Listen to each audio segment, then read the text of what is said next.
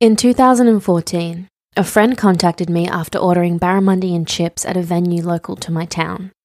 He said the fish in the meal had an odd texture, size, taste, and was sold for too cheap. He concluded that it was identical to shark meat. He then suggested the large catch of sharks in Australian fisheries are unaccounted for in the consumer market, and that this could be why. That was the day a huge operation started, I began to buy shark meat. I went to fish and chip shops and seafood stores all over Australia. I bought fish as well. I then sent the samples to my friend at James Cook University to identify them with DNA barcoding. This is an established method in the scientific community for identifying species based on small fragments of tissue. I also sent samples to the NATA accredited National Measurement Institute in Melbourne to be tested for mercury and arsenic two dangerous things for humans to ingest, known to be present in shark meat. As shark finning is illegal in Australia, keeping the body and selling the meat for our consumption is a way to sell and export the shark fins legally, meaning our Australian sharks contribute to the shark fin trade in Asia, and Australian people left to consume the byproduct. So it's more common than you think. When you see the word flake in a fish and chip shop, that's shark. Flake is the term used when they don't want to call it shark. And when you buy fish and chips and that fish isn't specified, chances are the fish is shark. The most common fish used for fish and chips in Australia is shark. When I started the testing, I had no idea what I would find. We know our butcher can't sell us chicken and call it beef, but it turns out that's exactly what's happening in the seafood industry. I thought maybe I'd find one or two things labelled incorrectly, I didn't know that I could walk down to a local store and buy a tiger shark steak. I never imagined to get the results of mercury levels back that I did. The results of my testing were so shocking, I immediately took them to the media here in Australia and was turned down by every single person or show I approached. It turns out, when supermarkets advertise on your channel, you don't want to be publishing their seafood infractions, so it never really got published. This podcast might be the first time you're hearing of these findings. And to help me explain just how insane the seafood industry is here, I brought in a friend and a whistleblower from the industry itself.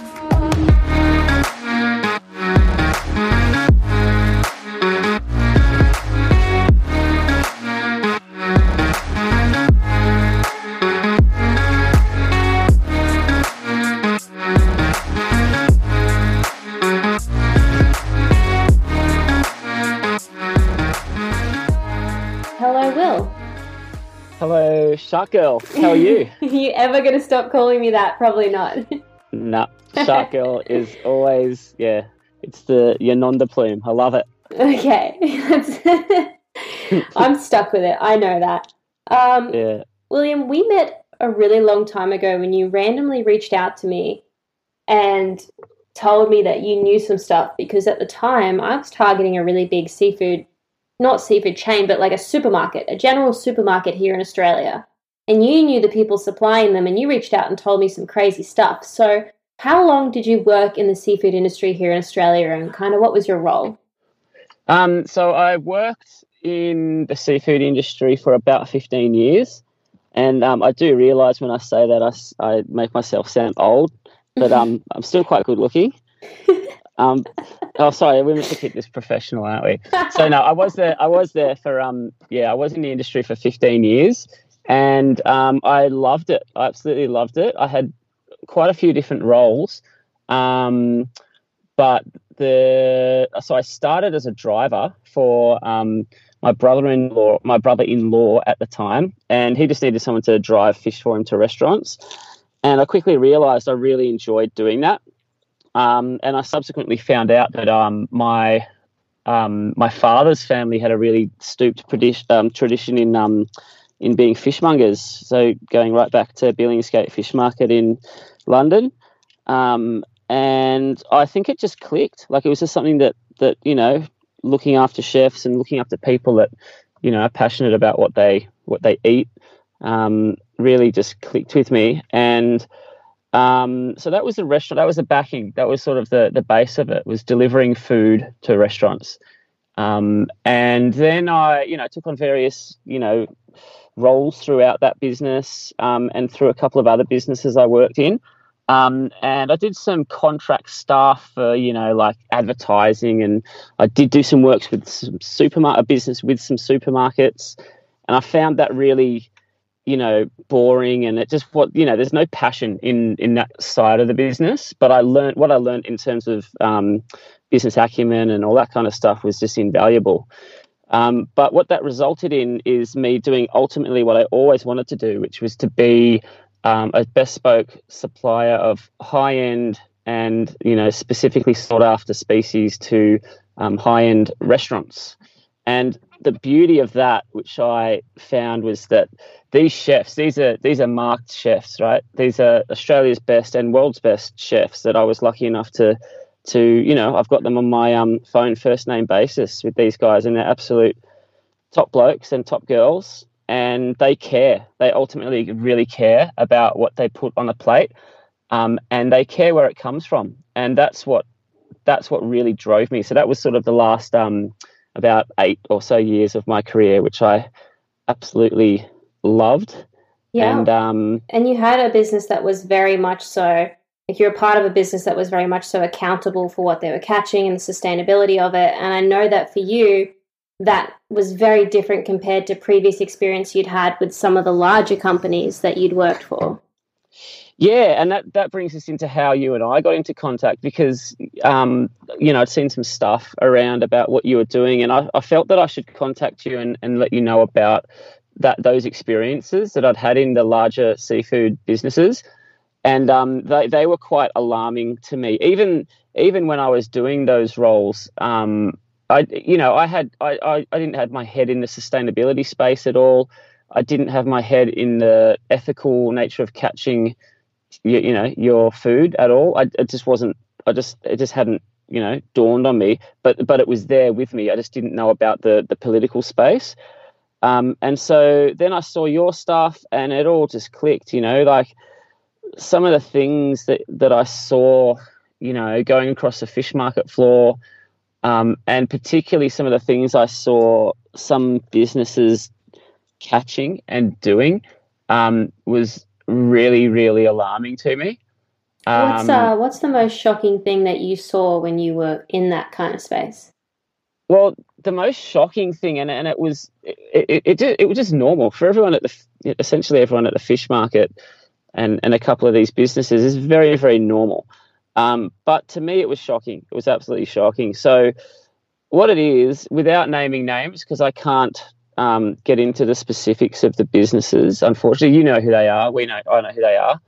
Um, is there's targeted species that we have, right? So, in um, you know any supermarket and in fact any fishmonger that you go to when, when i say any you know 95% of fishmongers that you go to there's the five rockstar species and they're going to be you know your salmon snapper tuna barramundi kingfish you know the things that or th- those types of things. And as we know the biodiversity in australia is ginormous. It's absolutely it's a, it's like one of the biggest um, you know expanses of biodiversity in in species in, in any country for seafood just due to the nature of our diverse coastline you know from you know the gab in south australia right up to the top end um, and so what happens is because you know you want these certain species and you want a lot of them in in targeting them and in catching them there's going to be a lot of um, bycatch and there's going to be a lot of catch of things that um, aren't as desirable, and in some cases just aren't desirable. But you know that's where you know the job of a lot of seafood sellers comes in, and there is a market for everything. Um, but the alarming thing that I saw, and that, that's a prelude to what I what I'm about to tell you, is um, one of the businesses I was working for targeted um, sand flathead in um, the Great Australian Bight, um, and so they were very specifically armed to catch those fish. Um, and they would travel great distances. Um, they have a fleet of trawlers which demersal trawl. Um, and for those that don't know, demersal trawling is essentially, you know, bottom scraping. Um, and a guy, a guy I know really well described it best. He's a he's a bit of an industry legend. Mark Ether is his name. He's he's um, a sustainable line catcher, and he described it best as um, you know when you see a bulldozer driving through the Amazon, that's scooping up trees and wildlife. That's that's what they're doing to the ocean floor. You just don't see it um, to an extent. You know, they're just scraping, scraping, and what they're doing, they're targeting a fish that lives in that environment, which is a sand flathead. But there are many other species that live there, and the, the hugest catches are of angel shark, and they would catch tons and tons of angel shark. And where it became, you know, that shocking imagery that I still have and I still remember um, is we would have about three semi trailers a week. Um, and that's on a re- regular basis, sometimes four, sometimes two, but you'd say on average three. Um, and they carry about 40, d- depending on the size of the catch or whatever, about 40 pallets of fish. And on each pallet, there's about 720 kilos of, um, of whole, you know, fish or whatever the animal may be.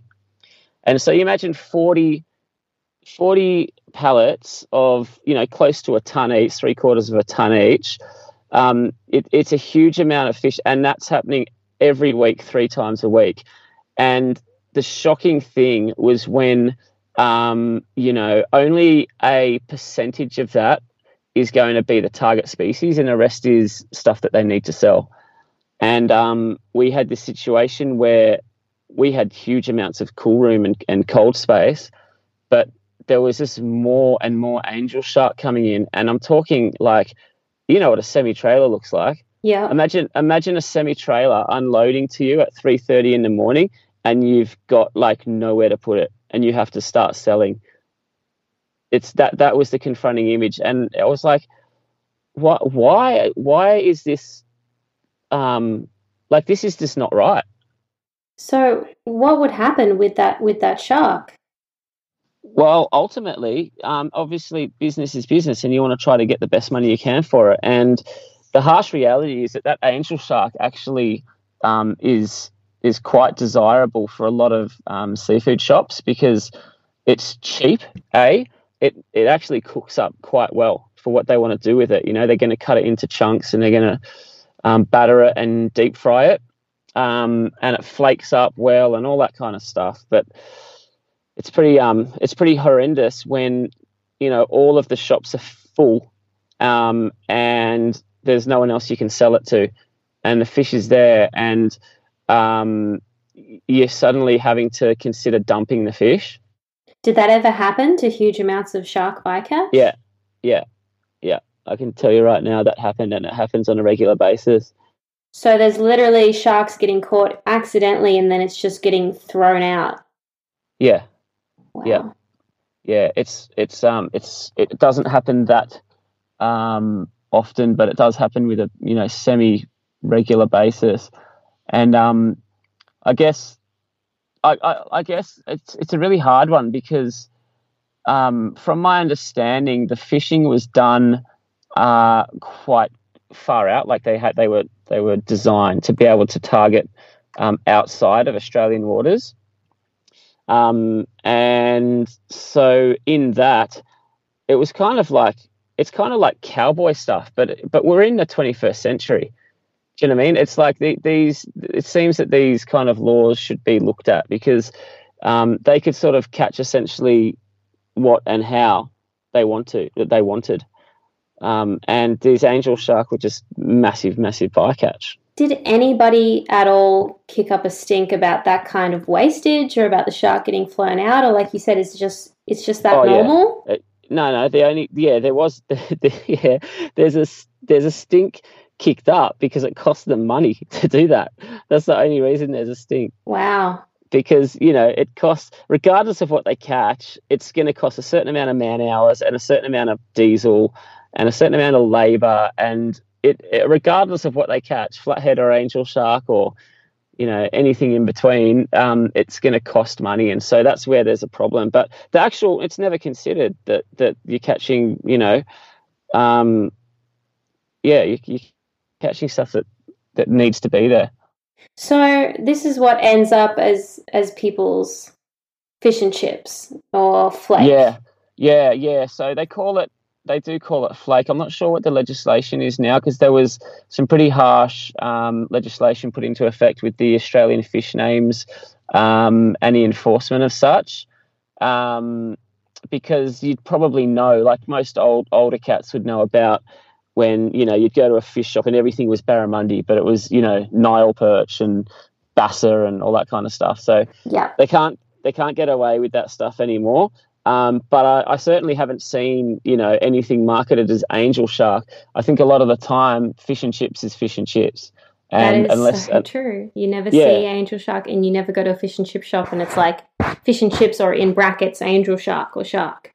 No, of course they'll never do that. It'll be fish and chips, and the, like I said, the, un, the unfortunate reality is it's actually like it eats quite well, and and it sort of pains me a bit to say that, but it but that species works, and that's what um that's what drives that. You know, it's in in one in one way, in one kind of saving grace, it it's a little bit better than it being dumped. Yeah, it's a bit it's a bit sobering, and it still goes on. I know it still happens because you know I'm still in contact with my people in the industry, and it's um yeah, business is business. I totally get that, totally understand that, um, but I think there should be there should be some moral code, you know, sort of in place or maybe enforced with regards to a targeted fishery and the bycatch of such. I know people are waking up and there's a lot of stuff going on in that space. Um, but in that kind, the operation that I was describing, it's, um, I mean, they're hundreds of kilometres out to sea. You know, they're in, they're in sort of, I don't want to say like do as you like territory, but it's very hard it for, for, for, but yeah, it's very hard for governments to enforce stuff um, unless they have personnel on board. And personnel only go on board on, on you know, on different kinds of fisheries, like the Patagonian toothfish fishery that's in like Heard Island, um, where that's like a specific purpose that they have government personnel or. But even if we had observers on the boat, and I mean, the catching of angel shark isn't illegal, so they can still get away with these bycatch species. Oh yeah, yeah, yeah, hundred percent. So when I did all my testing of the DNA, and I went around and I bought a bunch of stuff, we actually found exactly what you were talking about. I did buy barramundi from a bunch of places, and one of the samples that I bought turned out to be shark. So they do sell barramundi, but it's actually shark. I mean, you can't get away with this kind of stuff in, I guess, the meat industry, but the thing is, people don't know the difference in their seafood or what they're eating. Most people would have no idea what a shark tastes like compared to a normal yep. fish. And yep. that wasn't the only crazy thing I found. So there was a store in Melbourne that was selling broad nosed seven gill shark, but they what? labeled it as tiger shark. And there was wow. a store in Mullumbimby, New South Wales, where I actually live, and they were selling scalloped hammerhead. But scalloped hammerheads are protected in New South Wales and it's illegal for sale. Wow. Yeah. That's, that's stunning. Do you know that? But that comes down to that comes down to so many other uh, other parties than just the fish shop. Because uh, although like i can tell you firsthand although people make mistakes with labeling um, you like as a fishmonger a chef would call me and say and i've sold to fish and chip shops as well and fish shops um, they would say what you know for example what is this species? Right? And you know we'd sell them like a, a diverse range of things. And essentially like at the end of the day it came down to what i told them that it was and the the, the information like the the due diligence in um, having like a thorough chain of custody is something that people are working on, but it's just not there. So like if a chef called me and said, "Hey, um, where's this barramundi from?" You, you just like whatever I told them is what would be written on the menu. Right. So it can start even further up up the chain. Oh, hundred percent, hundred percent. So in the case of that tiger shark that you mentioned, that was seven gill shark. They they called it tiger shark. Um, they, the fishmonger probably thought it was tiger shark because I can guarantee you that, like when I say fishmonger, the wholesaler, I can almost guarantee you that, like, well, sorry, I can guarantee you that maybe I don't know, like a vast percentage of seafood wholesalers, they just don't know seafood the way that they should know seafood. Yeah. As, as seafood, and it comes down to things like shark is just such a in terms of um, like commercial operations. It's just like, well, it's shark. it, it's shark, and they just don't care about the differences because they don't know the differences. It doesn't matter to them the differences. So I guess that it's really on the consumer at the end of the day, and then it's important for people in Australia to understand this kind of stuff happens. And I mean, for me, it's shocking what consumers don't know, but it's even shocking what I didn't know. So for our listeners, Will used to have access to a place in Australia called the Sydney Fish Markets, and it's a pretty famous place for people to go buy seafood. But what most people don't know is there's actually a secret auction house behind the normal public market and that's where like the wholesalers can go and you can't get in there unless you've got like a fish selling business or or you're a chef so you used to sneak me in there and i used to pretend yeah, to be chef. a chef you are my chef which this is my chef friend is hilarious if anybody has yeah. ever tried my cooking because i am the furthest thing from a chef that can be Yeah, green beans. I remember, I literally remember standing next to you one day and some dude was like, Oh, you're a chef. And I was like, Yeah. And then he asked me something about cooking and I was just like, froze. yeah, yeah, I'm having a bad day. I don't want to talk about it. Okay, pretty much. I don't want to, yeah, yeah. But you got to see that stuff, and the reason that we got you in there was um, to just see firsthand. Like you know, you saw what would we see white tip or uh, I think it was some black tip reef shark I saw um, tiger sharks. I saw just huge makos. I think one of the worst things was was seeing literally boxes of little hammerheads, like baby hammerheads, boxes and boxes of them. And you, like you said, everything got sold. So this stuff's going into our consumer market. Yeah, it's a well that that in that case, I mean, they're allowed to do that. They like those the the fisheries department come onto the market floor and they they like they re- were regularly there um, to regulate species and size.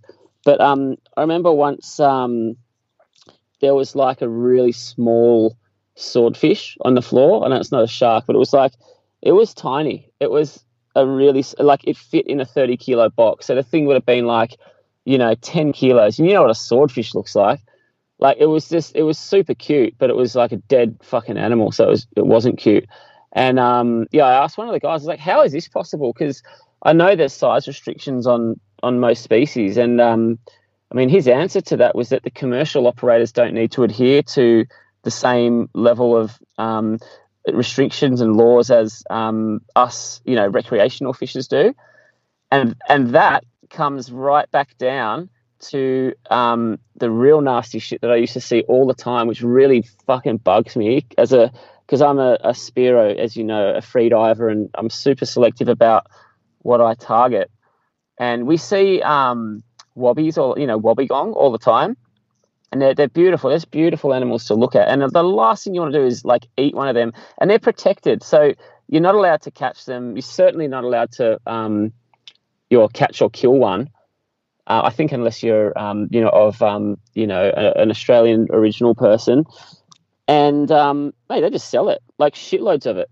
It's like the the commer- and the commercial operators are obviously going to catch like heaps more than the um, recreational fishers do, but they're just allowed to do it, and it was and it's just so they basically right. have a different set of laws, and these things that we look at and respect recreationally are actually for sale commercially, which is crazy, and it's so much of this is hidden from the public, like a member of the public wouldn't be able to go see what we saw or what you saw on a daily basis on that floor, would they? Um, no, they're not allowed in there, and and now it's stupid because you're actually not allowed to film in there. Like they never they never liked people filming in there, but um, you're like not allowed to film in there, and I think that's absolute bullshit because this is like our, our when I say our, it's Australian people and um, you know Indigenous people's product that, that is being pulled out of the ocean from around us and sold for commercial purposes. Why are they blocking the public from seeing what's going on in there? Absolutely. What, what, what, what, what is the, why do you think they do that, Madison? Ask yourself that question. Uh, it's because of things like I just explained to you. They would be um, in an outrage if they saw a, a 10 kilo um, swordfish, boxes and boxes of baby hammerheads, boxes of um, wobbegong shark, which are cut in like they're huge sharks, and you know wobbegongs are you don't see them that you just don't see them at that size when you're free diving in the in the wild. Like these are big fish. These are big fish, and they're targeted. It's, this is targeted fishery. Which is it's just crazy because I know so many people that love to go diving here in Byron Bay and, and they see these sharks, but they don't understand that these sharks are falling victim to the seafood trade. So it is absolutely shocking all the stuff. That they see. Well, the shocking truth is you you can go free diving or or, or um like scuba diving at Julian Rocks and see a a wobbegong and then go down to you know a fishmonger in the area and potentially be eating that species. And then a broad nosed seven gill. Like this is a prehistoric shark you don't even see that often, which I'm assuming was brought yeah. up by either a net or a long line in a deep water fishery at night and then just sold to the public. And then this is something that a lot of my listeners need to pay attention to and that you would understand is that the issue with selling large sharks, which are particularly what's common in bycatch, is yeah. the level of mercury. Yeah, yeah, exactly. Yeah. I wanted to ask. Well, you're you're the one asking the questions, but that that's you can ask questions. Okay. Um, what are you wear? Oh, I shouldn't say that. I know what you're wearing. It's not much. You people in the fish industry, you're all the same. yeah, fishy business. Um, well, yeah, that's that's the concern because you need to know what you're eating. like just just as a general, like sweeping statement, we should all know what we're eating.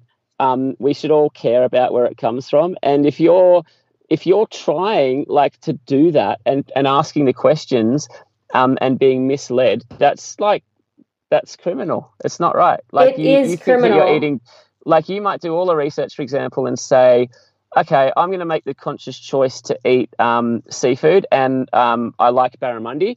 And I know from doing all my research that there are, you know, 30 plus barramundi farms in Australia. And although they're not fully sustainable, the you know the protein content in the feed is coming from you know A, B, and C. You've done all your homework, and you say, right, that's it. I'm going to eat one fish, and it's going to be barramundi. And then you go down to your fish and chips store and ask for barramundi and chips, and you're served fucking wobbegong, which is full of mercury or something or something similar. You know. Absolutely. And then this was the biggest thing for me when I was looking into all this is that the effects that this has if you are or planning to become pregnant. So, the mercury tests I did during the production of my first documentary, Shark Girl, I did them on 14 different samples of shark meat. Half of them were from Woolworths, one of our biggest supermarket chains here, and the Woolworths ones had the highest levels of mercury, 60% over the legal limit here in Australia. I then wow. tested short fin mako that was 40 times over the legal limit from a seafood store in Brisbane. Uh, Mako at Woolworths, as well as the other shark that was 30 times over the limit. Even IGA was selling shark meat 10 times over the limit. So, a huge amount of the samples. And pretty much every time I do test for mercury, I find something that is over the limit. And what is crazy about this is that I then started doing this really cheeky thing where I would call a Woolworths or a seafood store and I'd say to them, Oh, I'm just, I'm pregnant. I'm a little concerned about what I should eat. And I'd say, um, Am I able to eat the flake or the shark that you're selling? And every yeah. single one of them said, yes, it's fine. And if you go That's onto crazy. the Australian government website and you have a look at the guidelines for eating fish while pregnant, it says that you have to limit to one serving a fortnight, but not completely reduce your intake of shark meat. So, pregnant females are even encouraged by the Australian government to continue eating shark during pregnancy. Now, after I found those results, I went down to Melbourne University and I spoke to an expert in this field, and he said that mercury is a known cause of spontaneous abortions, birth defects, and all sorts of other issues because methyl mercury can pass through the blood brain barrier and can affect an unborn baby. So, the levels that we found were absolutely going to be detrimental to a woman who's pregnant yeah. and her child even if it's once a fortnight, you, yeah. you're having a shitload of mercury. You just bust it into your system, and you got no idea about how much. They just call shark shark, right? Yeah. Like like it. Uh, yeah, it's just. It was insane, yeah, and nobody nobody kind of. You know, and I've done mercury tests now in America and Australia and even Indonesia, and everything is over the limit. So we should not be eating shark. And then, so I looked into the labeling as well. So there's 27 different species of shark in Australia that you can sell under the name black tip shark. So it can be any one really? of those 27 species and it only has to be called black tip. That's insane. That's that is insane. What's uh what's the average price that a shark would sell for per kilogram? Um I I would be sort of hazarding a guess to an extent because I haven't I haven't been in that space for the past sort of eight years. Um, but I can give you a rough idea. Um, so, like angel shark, for example, like whole um, dressed angel, which is you know head off um, and gutted, gutted and and gilled. Uh, so it's basically a trunk, right? Um, would be about anywhere from sort of three to um, four dollars, three to four dollars a kilo, right?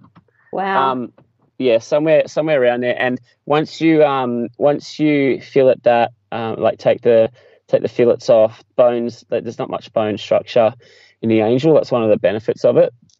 The yield is quite good. It's about a seventy percent return, I, I believe, from angel. So you're probably looking at about the cost of maybe seven or eight bucks a kilo maybe somewhere around there. And that's pretty cheap for for meat, right?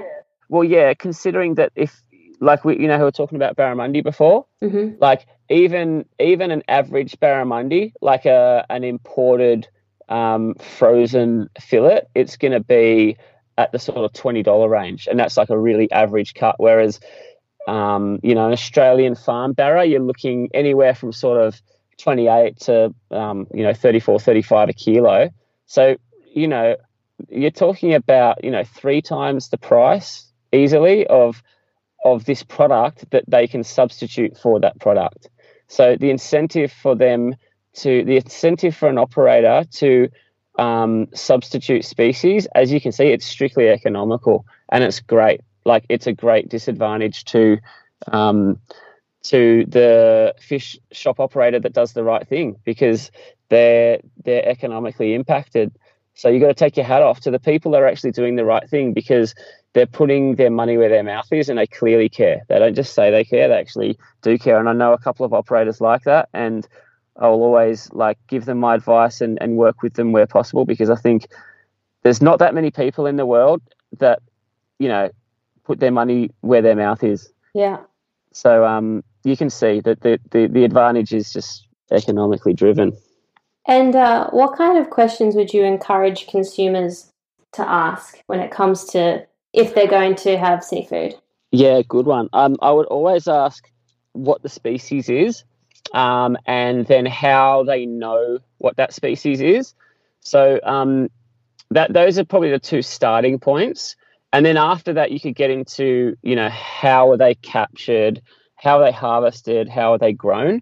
Um, and so, alluding to the first question that you're going to ask, um, there are quite a good um, amount of aquaculturalists now who actually tag their fish, like they gill tag them, um, which is a really cool thing to do because they obviously really care about their produce and how it's, you know, the, the animal husbandry and the whole process. And as you know, like salmons ain't salmons and barras ain't, ain't barras. There's like there's so many different types of salmon. There's so many different types of barra. So when, for example, a a salmon company, and I'm talking about New Zealand king salmon here in particular, they do a very very good product.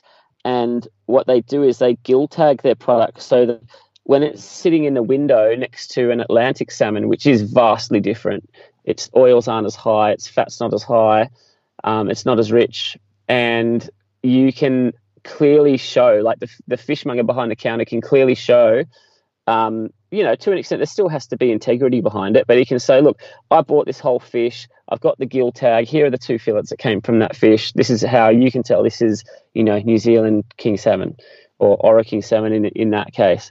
And um, and I'm not like I'm not, you know, on their bandwagon or anything, but I just think that's a cool way to start the um, the traceability of the product because otherwise it's just oh you know it's this or it's that or you know there's no there's no accountability. There's no hard accountability to it.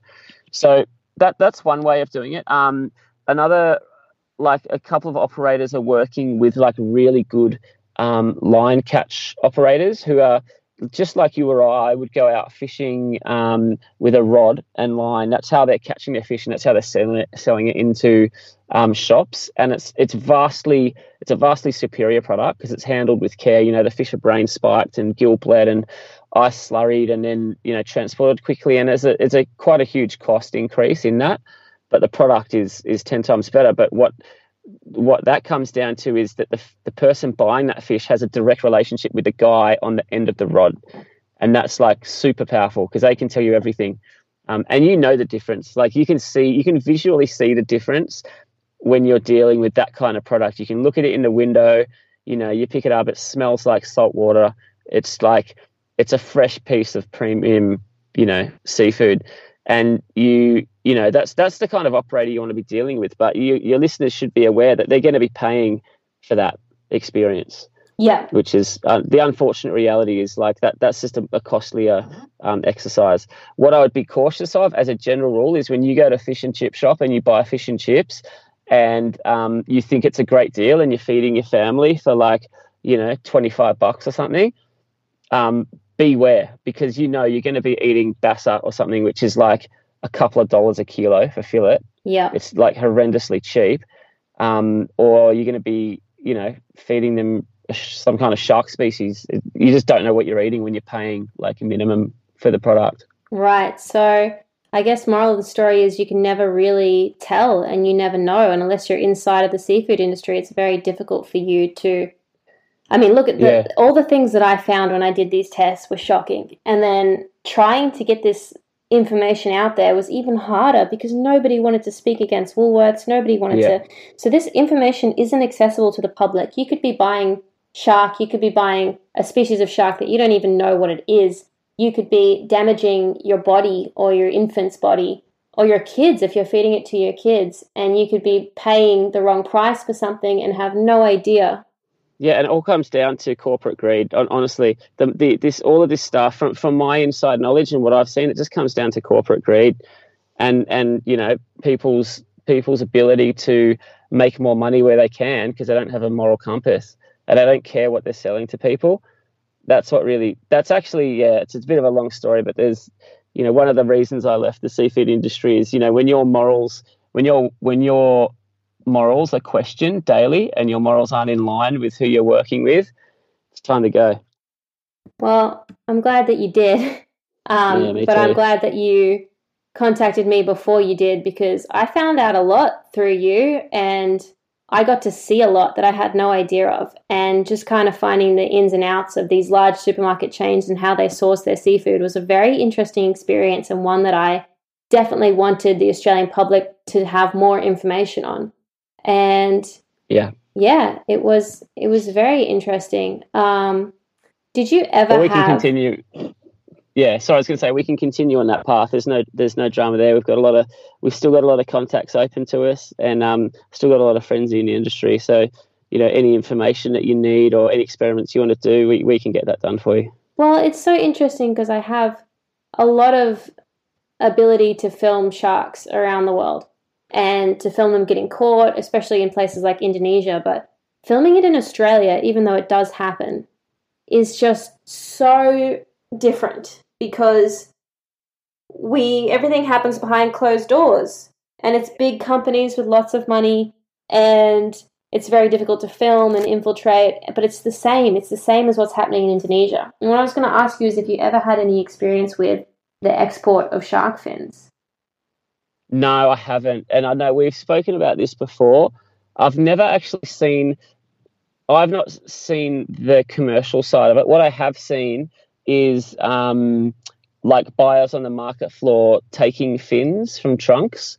Um, that's that's what they do do because there's obviously there's a trade for it, but that's not that's certainly on a, not on a mass scale. It's like on a you know you know, like half a dozen fins every other day from the chunks that are on the floor. Do you think that's um, for um, local use? Oh no, I know it's for local use, 100%, because they've these are like um, most likely um, Chinese operators that have a Chinese clientele that they already know where that's going, and in, in honestly, in most cases, it's for their home and, and for their family, just because that's that's what they like to eat. So delicacy, you know, um, which is pretty abhorrent, but it is what it is but I haven't seen the um, the large scale yeah shark finning because that wouldn't happen at that level. That would happen at sea where we we're never going to see that. You know, they're taking fins from animals that they might not be able to sell, and God knows what they do with the um, torsos. Where I don't know, I don't, I haven't seen any of that. Um, so, I don't want to. In regards to everything that goes on, I mean, people kind of look overseas and we look at China and we look at Indonesia and we look at all these places, but would you say that this sort of thing is happening to a shocking degree in Australia as well? Um, I couldn't say for certain because I haven't seen it with my own eyes. But what I've seen with my own eyes is that, um, you know, things can happen out at sea which we would have no idea happening. Is what I would say to that. Um, and I know that you've seen like evidence to suggest that this is happening on a commercial scale here, right? Yeah. So, so I just I, I can't say because I haven't actually seen it. Um, but yeah, I, I don't I wouldn't like to speculate, but I would say that if if people are allowed to catch a species um, that you know shouldn't be caught and sell it legally in front of everyone's eyes, fuck knows what's going on behind closed doors. That's a very good point. Um, well, Do you know what I mean? Like you can sell wobbegong on a fish market floor, and people are happy to do it, and they're targeting that fish. But then, like, you know, what's happening that we don't see is super alarming. There's definitely a dark underside to the whole industry, without a doubt. Yeah, yeah, it's very secret. I, I like I said, it's, it's if it's going on, it's happening um, quietly. Um, is there anything else that you want to add to this about your experience in the seafood industry or about any of the things that I found, mercury or anything? Um, not so much on the mercury side. I mean, that just speaks volumes what you were what you were talking about, and like obviously there should be more campaigning around. Um, and I know you're working in that space in terms of like education for for you know potential um, young mothers and and people that are looking to start a family um, about you know what what the case is with mercury content and sharks. Like just avoid it. Um, in terms of seafood, I would say um, ask every time you buy a, a dish of fish at a restaurant, ask what this fish is and where it comes from. And like the chef will, if the chef is worth their weight, they will come out and they will speak to you um, if they're if they're getting absolutely hammered during service, um, maybe you know make a call beforehand. Be a bit be a bit smart about how you operate. So you know what restaurant you're going to go to that night for dinner. You're looking forward to it. Make the most of it. Call ahead. Say, hey, I just want to. Um, I don't want to be, you know, a pain in the ass, but I just want the simple um, facts. Like, what am I eating? Where's it coming from? If you could have someone get back to me or email me, and you know it, it actually holds everyone to account and that's what i think that's what people should be doing they should be doing that at the um, at the fishmongers as well um, and you know working with a fishmonger that they trust because there are some awesome fishmongers out there believe me there's some really really good operators that fucking care and they will put their money where their mouth is they will sacrifice profit to keep a moral compass about them um, and if I if I ever get back into the industry, that's that's I think where I the, the kind of space I'd like to work in. Um, and the, the final point I'd say is, uh, like, if you're gonna eat seafood, go and catch it yourself. Go and be a part of um, the environment. Be be an underwater hunter. Be a line fisher. Um, if you're gonna do it, I think that's the best way to do it because, I mean, particularly in spearfishing, I'm a, as you know, that's that's what I do and it's the ultimate form of selective, sustainable um, seafood harvesting. I, I, think anyone that eats fish can never turn their nose up at me for being a Spearo. They can never turn their nose up at someone that hunts for their own food, because if you are eating fish, then it is your you should be doing your due diligence, and it's actually your um, your body's right to know what are you eating, Where mm-hmm. is it coming from and questioning, like you said, holds people accountable. And like the, the thing is, we live now in a country and in a time where you can watch a certain species on TV and then walk down the road and it could potentially be for sale at your local store. Yep. Yep. yep. So if you don't know exactly, and if you if you've got any um if you've got any sort of questions about what it is that you you know like you're not too sure about the fishmonger, you're not too sure about, then just be smart. Go and catch your own fish. Yeah. That's the best way to do it. If you're going to eat fish, or just don't eat fish. That's easy. Yeah. you can do that too. That's like that's completely respectable. But I think if you are going to eat fish, you have to you have to um have the you know have the balls to ask the questions, and it's um it's in everyone's favour. It's in the industry's favour. It's in your favour. Everyone becomes educated, and ultimately, what that means is that the bullshit will get called out because you can't then um, ultimately you would imagine that you can't get away with selling something that you've just told to your customer. You've you know you've just specifically stated to your customer this is barramundi when you actually know it's angel shark. You know Yeah. those kind of operators that's that's the 70s and 80s that, that shit doesn't fly anymore um, because people get found out and then guess what you've got like social media which can oust them you've got you know your today tonights of the world which just love that shit so I don't know. I just think operators are they, they have to be a bit smarter about what they're doing. I know some, like I said, I know some really good operators, and I'm not just talking on a small level. Like I know some guys that run series of shop, like you know, really, really like multi-million dollar businesses, and they do care about what they're selling their customer. They do care about quality, and they care about sustainability. They're not they're not full of shit. They actually really do care. Um, and so I would say to your listeners, it's your job to seek out those operators and um, and work with them to to create a really um, you know wholesome environment in which we're buying and consuming seafood. Love it. Well, thank you for your time and for helping me all those years ago and shedding a little light on the industry and being one of the good ones. Well, that's my pleasure. But the reason I would always be there for you is because um, I thank you for what you're doing. I always say this to anyone that ever listens that you know what I've seen, what I know that you do firsthand. Um, the public have no idea. Your listeners have a small idea, and your Instagram followers have a small idea, but they don't know the the shit, the, the grime that you're in daily. And so I take my hat off to you, and I'll do anything for you, Madison. Thank you. All right. Have a good rest of your day. You too. Talk to you soon.